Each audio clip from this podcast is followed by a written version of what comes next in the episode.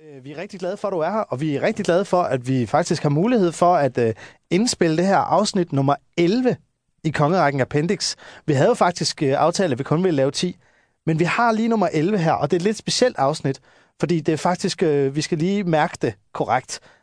Der er tale om sponsoreret indhold. Det må vi sige, der er. Det, det betyder dog ikke, at indholdet ikke kan blive spændende. Overhovedet ikke. Øhm, det Nationalhistoriske Museum på Frederiksborg Slot øh, valgte simpelthen at bidrage yderst generøst til vores øh, kongerækken Appendix crowdfunding-kampagne.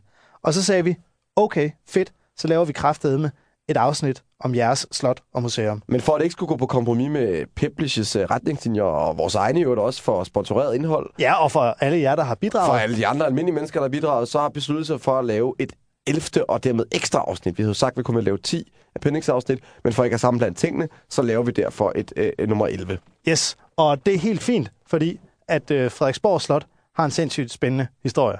Og i virkeligheden, så går den jo faktisk øh, langt længere tilbage end navnet Frederiksborg Slot.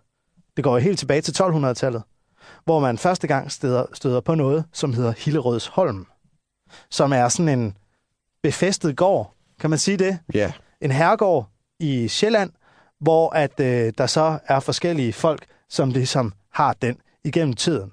Og da man kommer op i 1500-tallet, så er det jo så rigsrådsmedlemmet og admiralen, søhelten, Herluf Trolle, der er indehaver af stedet.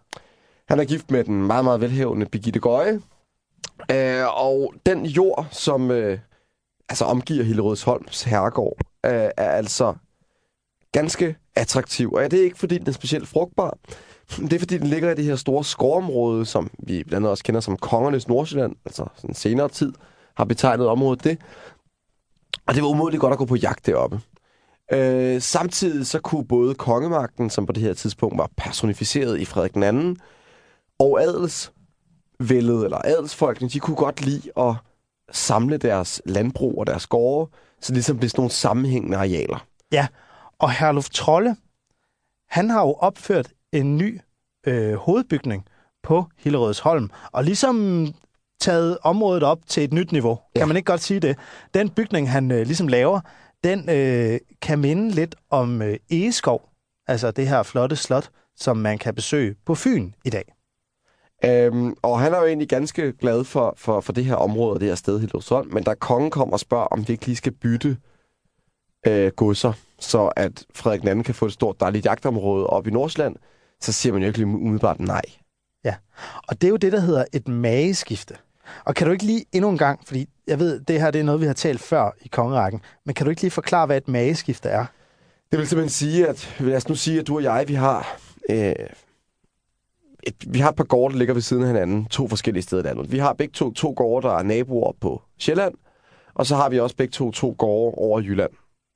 Jeg kommer fra, fra Sjælland, så jeg kunne godt tænke mig at ligesom blive på min hjemstavn, og, og der er jo, det ville give god mening for mig, hvis jeg bare kunne samle hele min produktion af landbrugsvarer på Sjælland, så jeg ikke skulle rejse frem og tilbage.